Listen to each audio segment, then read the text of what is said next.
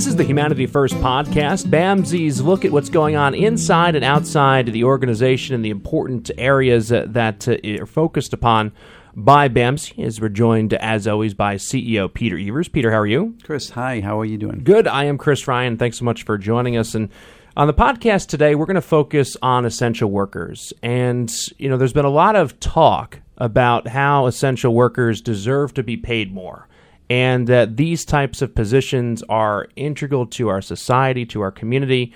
But we haven't really seen the action follow that talk. And, you know, concern of mine, and I'm sure yours is as well, that, you know, once we if we ever drift past the COVID 19 environment, that um, you know, everything is just going to stay the same and there's not going to be that wage increase for essential workers. And these positions in which individuals work on a day in, day out basis, side by side, hand by hand in some circumstances, um, to help those who need it most in our society, that the wage disparity and issues will not be affected. So, how, in your view, do we go about keeping this conversation going, and how is an environment get created at BAMSI where um, wages can increase for these essential workers?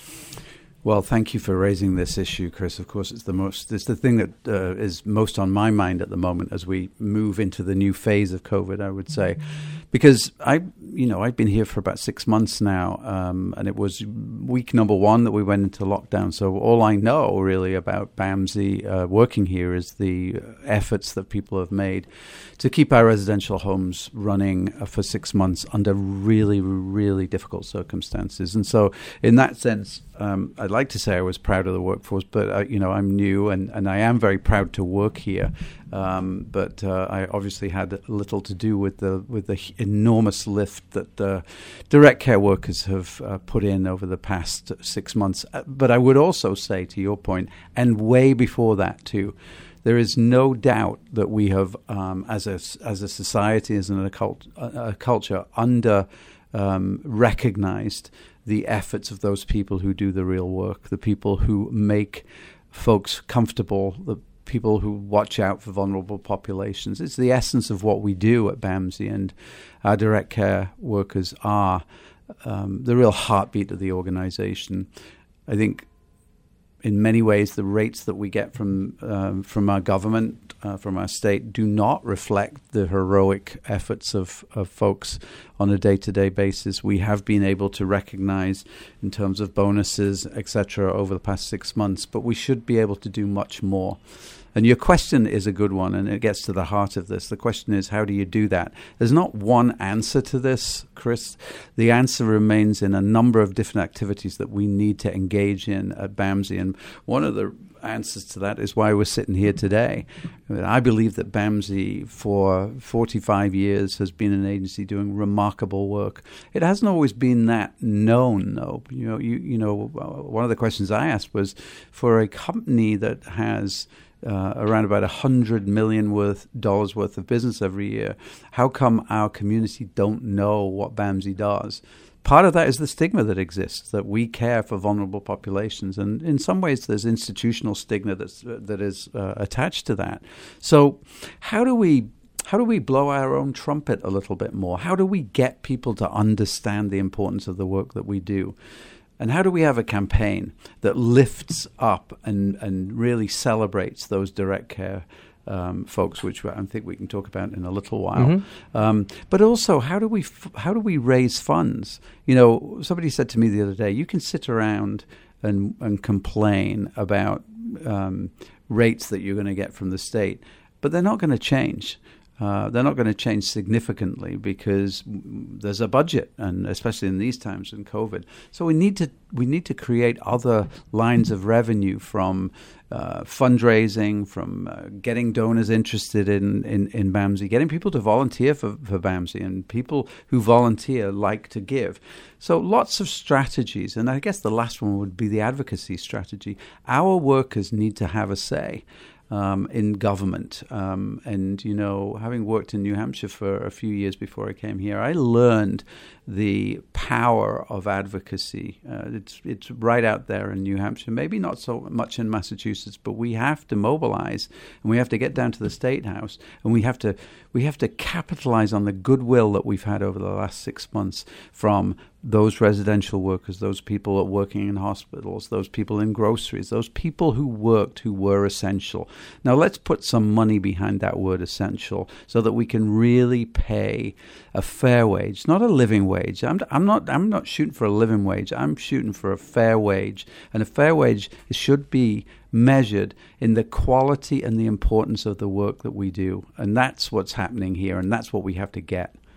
I think you're right to acknowledge that this needs to be a multifaceted effort. And our focus today in this conversation on the podcast is going to be on the public policy piece and talking with uh, Michelle Dubois, who uh, is a uh, state representative, the Massachusetts House of Representatives, uh, serving the Plymouth District, the 10th Plymouth District, which is uh, East Bridgewater, the east side of Brockton, and uh, Precinct 1 of East Bridgewater. And we're going to talk about that public policy piece. But as you're referencing, even if there is some achievement from that perspective, the achievement is going to be minimal in terms of wage increase. And there needs to be that additional element that you're talking about where it can't just be, oh, well, you know, we are only getting this much from um, from the government, so therefore we can only increase wages this much. And I think that important uh, piece of fundraising and um, calling on individuals to do something about this where yes we can increase the wages of essential workers but um, we're going to need some help to do it. And to have um, and what you're describing is the what we're focusing on uh, with the I am essential campaign which highlights the work of many uh, of the uh, workers at BAMSI who have uh, worked and continued to work during very difficult circumstances is that um, yeah there is an important fundraising piece to that. And uh, in order for wages to increase, um, you have to get creative about it. And the philosophy of just sitting back and saying, well, it is what it is, nothing happens in Washington, um, the rates aren't going to raise too much. Uh, from the legislator um, in uh, the state house in Massachusetts, so therefore, this is what it is. Um, I think that yeah, it does have to be a multifaceted approach. Yeah, and I think the other piece that I left out, Chris, is that we have to explore other lines of business. Um, you know, we do what we do really, really well. You know, we care for 300 or so people who have um, significant disabilities uh, and have done a remarkable job of keeping those people safe for the last six months. We run a great clinic uh, for counseling uh, in behavioral health, and we run some fantastic uh, community based services for people with mental illness and substance use disorder. All of those things are vital and invaluable, but they don't bring in a great deal of revenue for reinvestment.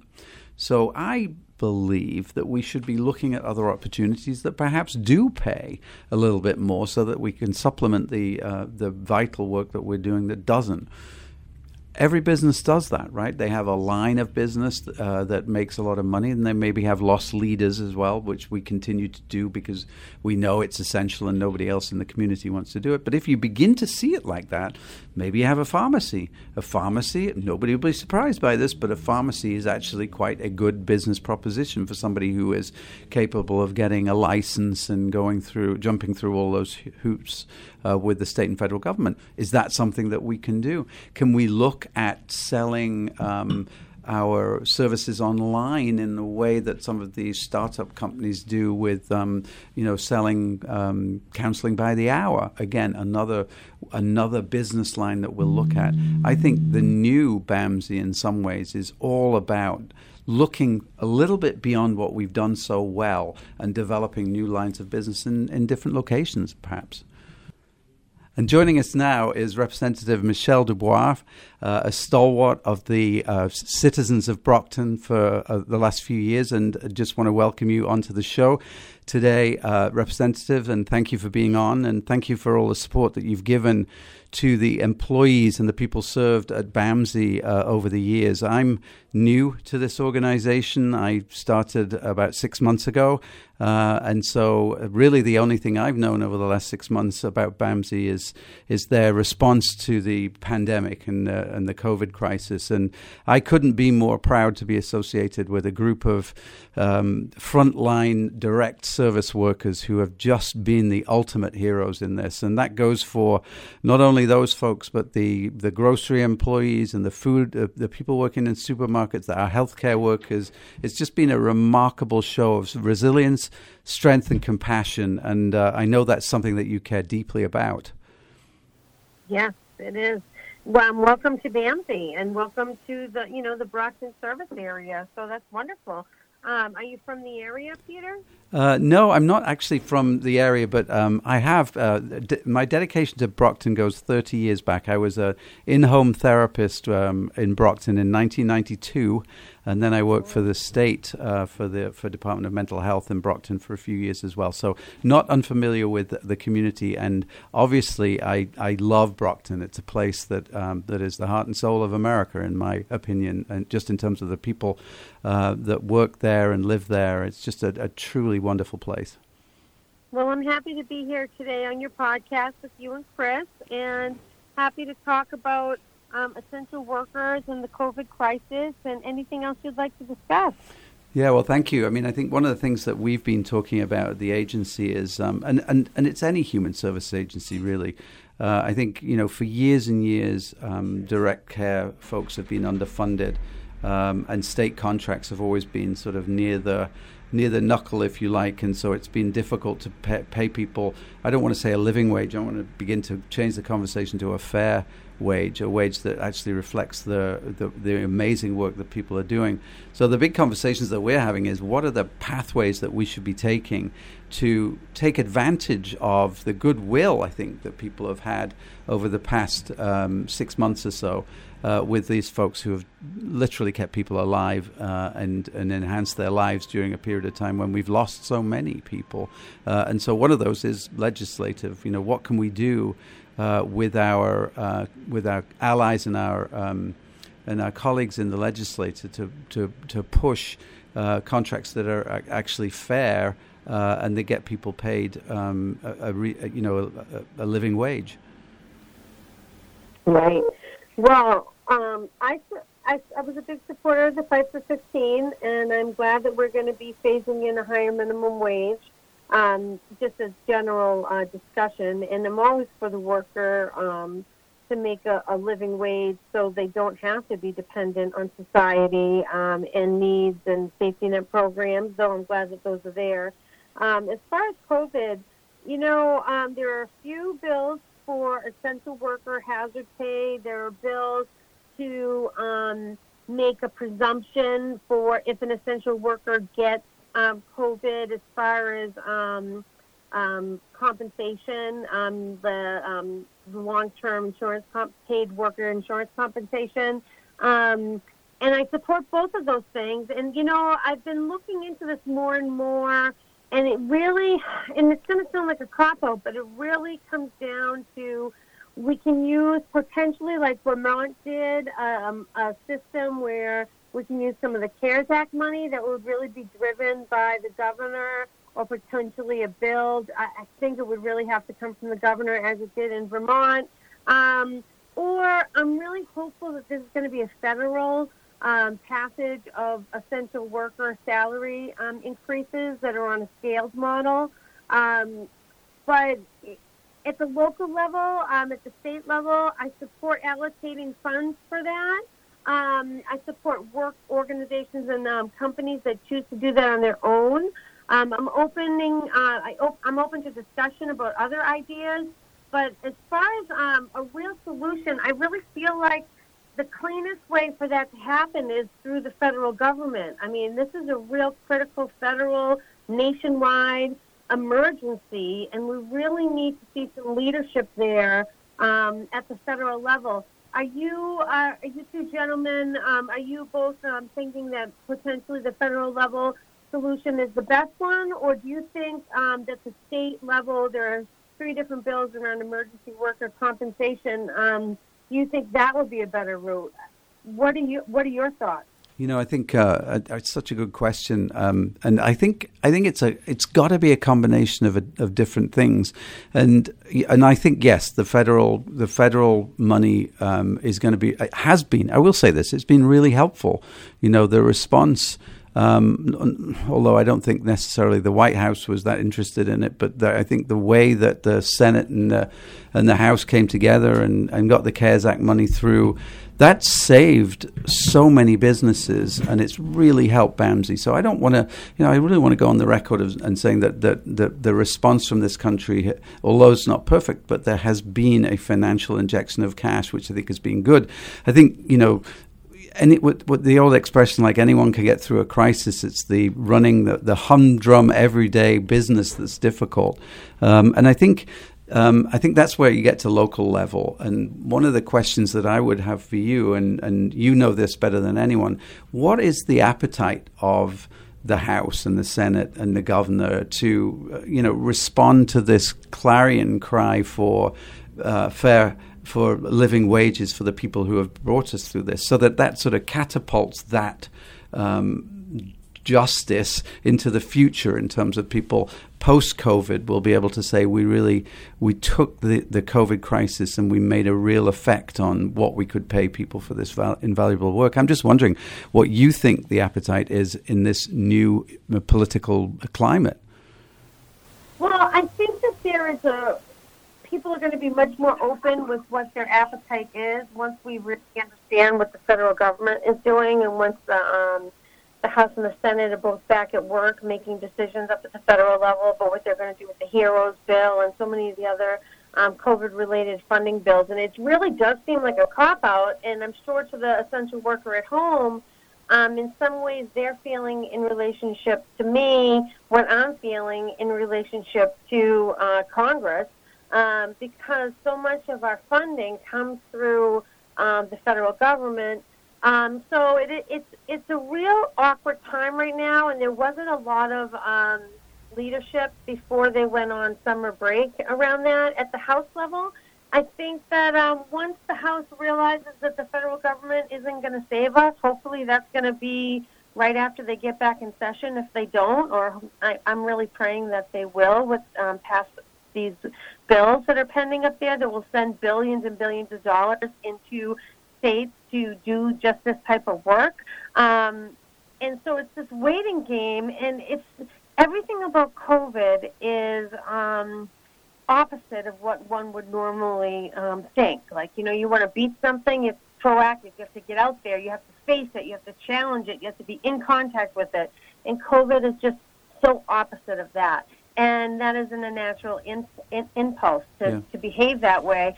And so, um, I think at the House there is a great concern about what we're going to do for essential workers, especially since on the Democratic side, so I'm a Democrat, I'm a, I'm a liberal, I'm a progressive. Um, on the Democratic side, I believe that there is uh, a support of social safety nets and essential worker, increasing pays for essential worker is seen as kind of like a social safety net because, in my opinion, the right is utilizing this imbalance where the House and the Congress came through with this expanded unemployment package that um, is great for people that are on it so they don't fall into poverty. And we've passed these, um, you know, anti foreclosure, anti um, uh, eviction laws locally at the state level to protect people, even though it really doesn't take care of their debt. It just takes care of the fact that they won't be, you know, in the mm. gutter in the yeah. street somewhere, digging a hole next to a river to live like some terrible Russian sad melodrama of, of, of history. Um, and so we've passed these uh, very needed social safety nets to protect people on the short term without dealing with the debt that I think everybody is hopeful that the federal government, um, who can print money, I know it's crisis again, not very normal thought that you think we need to start, you know, helping people with their debt during um, a normal time, but during COVID, it's essentially very different. And so I think that, is a, there is quite an appetite to help essential workers. And I think the issue at the House level, and I can't speak for the Senate, and I can't 100% speak for the House, I can speak for myself and conversations I've had, is that we want to do something. But if we do something and act, and then the federal government comes through, I think that there is enough pushback um, to keep people from doing that. Um, and so that opens the opportunity for folks on the right to kind of stir discontent between essential workers who a lot of them are not making over $25 an hour mm-hmm. and um, and people that have been laid off who are getting you know we're getting extra 600 and now we're going to be getting an extra 300 until the federal government kicks in to say like to stir division and I really hate that, but I think some of the timing has actually been around that type of politics, and that the average person at home doesn't really want to hear it because they are working, you know, 40, 60 hours, not getting any extra pay, and there should be someone for them to blame and to hold accountable. Um, and this delay is, is causing a lot of problem in our workforce. So um, if there's a lot of politics involved, which I'm sure you guys are, are fully aware, and I'm really hopeful that once this, um, once the Congress gets back in, in doing its job, that within the next few weeks we're going to know something, um, or we're not, and um, then I'm going to start pressing for a state response. And I have been pressing to pass the bills locally that will ensure essential workers additional pay. But it is it is a hard call when you don't know exactly where you're going to get the funding and if the federal government isn't going to get come through, then we can actually sit back and say, okay, the federal government isn't going to come through. We're not going to be able to allocate this much extra money to education like we've promised. We're going to have to reallocate it to essential workers, which has so many other areas if the federal government doesn't come through, and have that conversation. But I, you know, nobody wants to have that conversation right now because we're really hoping that within the next few weeks we're going to get some good leadership out of the federal government that's going to um, allow us to have a better understanding of where we're going to be sitting for the next six months. And it's you know it's a very critical and very strange time right now, um, and that is my best answer right now. And if you want to ask me more questions, I might be able to flesh it out more, but um, it's not really um, the perfect answer.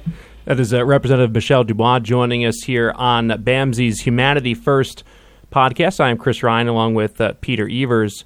And I think you, you spoke uh, very well to the indelicate balance um, between you know uh, federal and, and local power that's uh, really existed throughout uh, the, co- the course of COVID 19. And um, you know, there's been a, a, waiting period for local and state officials uh, from the, the federal government to try to determine what to do because that's you know where the money is. And um, I think that there's also obviously a challenge in that um, outside of that the CARES Act uh, compromise agreement, there has really been not much of anything that um, the House and Senate can agree upon. So as you're referencing, you're waiting, but you don't know if it's actually going to come. There was an anticipation that um, there was going to be a compromise agreement with the HEROES Act, which passed uh, the Congress um, and uh, has a $3 trillion price tag, uh, and a Senate uh, proposal which has actually not even been voted upon um, by the U.S. Senate, which is obviously Republican led, with the U.S. House being Democratic led. So yeah, I think that the time for, for action may be coming from state governments, but there's also a concern about their fiscal health moving forward as well. So it's a very challenging circumstance and one that has, you know, we get into a political and, and philosophical and historical uh, discussion in regards to this, but one that has been born by the fact that the money and the uh, the power very much sits with the uh, the federal government and local control has shifted to a large degree uh, to um, the federal government. But I want to switch gears a little bit um, and, and, talk about uh, something else. In that, you know, you look at a organization like BAMSI or others, which has a number of vacancies for essential workers. And you look at the unemployment rate for Massachusetts and for Plymouth County, and there's a lot of individuals that are in the need of work. And you know, to me, I think a great way to um, to pay essential workers would be something similar to what took place uh, with um, the $600 a month payment for individuals who were unemployed. Whether it's for new essential workers or individuals that are going into um, a entity that is categorized as having essential work, um, providing a, a bonus uh, for those individuals and to try to create a crossover because it seems like those two things the um, the the jobs that need to be filled and the unemployment aspect of things are kind of sitting in two different silos. Right. And I think that part of that is is a consequence of this unprecedented situation we're in, um, because so BAMSI has openings.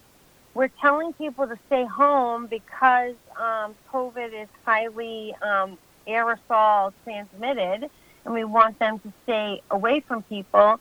So if someone has lost their job somewhere um, because of COVID, um, there's a either a there's a reason that the person is has left employment because of COVID. Maybe they have kids or health conditions or um, uh, those sorts of things.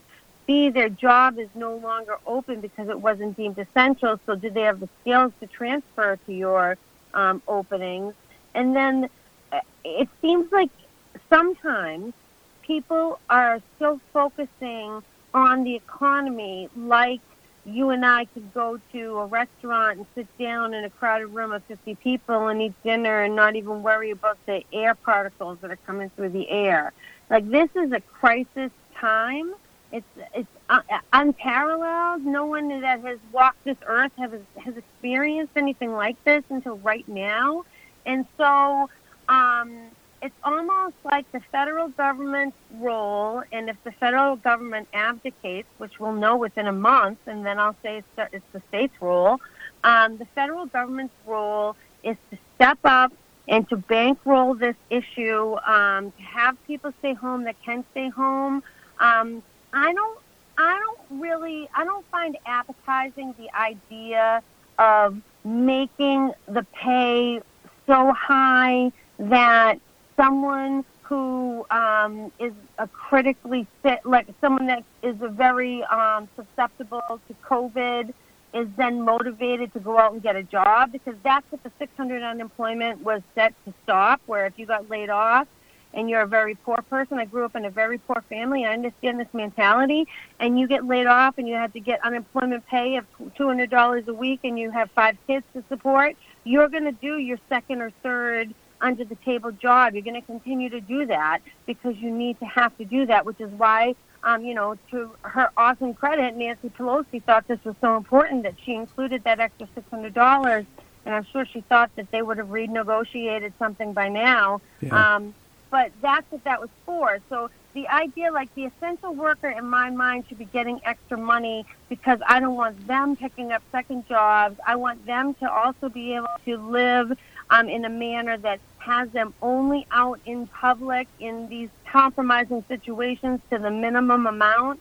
So, like, if we're thinking about the economy like a normal time, well, in a normal time, it's important to save, save, save, rack up the good bond rating, um, get our interest rates as low as possible, um, and just work on that and work on that. And we work on that for crisis times, like we're in right now. So the federal government um, and if they abdicate, the bonding rate for the state is very low. We have to start significantly, seriously thinking about uh, bonding out, you know, things that we never would have thought of bonding out in the past. Yeah. In the hopes that this vaccine is going to come through in a year and a half, and we'll be able to um, get get work back together. Like I think that if only we had the Life Science Center on the on the Christos parking lot up and running and open, we would have trained so many of our CNAs to be able to right. take some higher level right. um, positions that you have open. Yeah. So I mean, I, I, I don't know if you can incent. I don't think we should be incentivizing people to um, hurt their health. Yeah. I just think you know, for me, it's almost like we're in emergency mode until we get a vaccine. Yeah, and then I mean, we can start talking about getting the economy humming again. Yeah, I couldn't agree with you more. And you know, I like the way that you set this uh, the two different things up. We are in crisis, and we need to prepare for not being in crisis. But I've really enjoyed. We both enjoyed um, talking um, today, and hopefully we'll be able to co- continue this conversation. And maybe we can get back together when we know with a little bit more certainty what responsibility the federal government's going to take here, and then and then we can really next month. Yeah. Great. Yeah, and then we can think about what our plans are collectively to make sure that this moment in time isn't lost to the justice of uh, of uh, fair pay. So thank you so much. I've really enjoyed this conversation, and uh, hopefully we can do it again soon. Have a nice weekend, everyone. Bye bye. Thank you so much.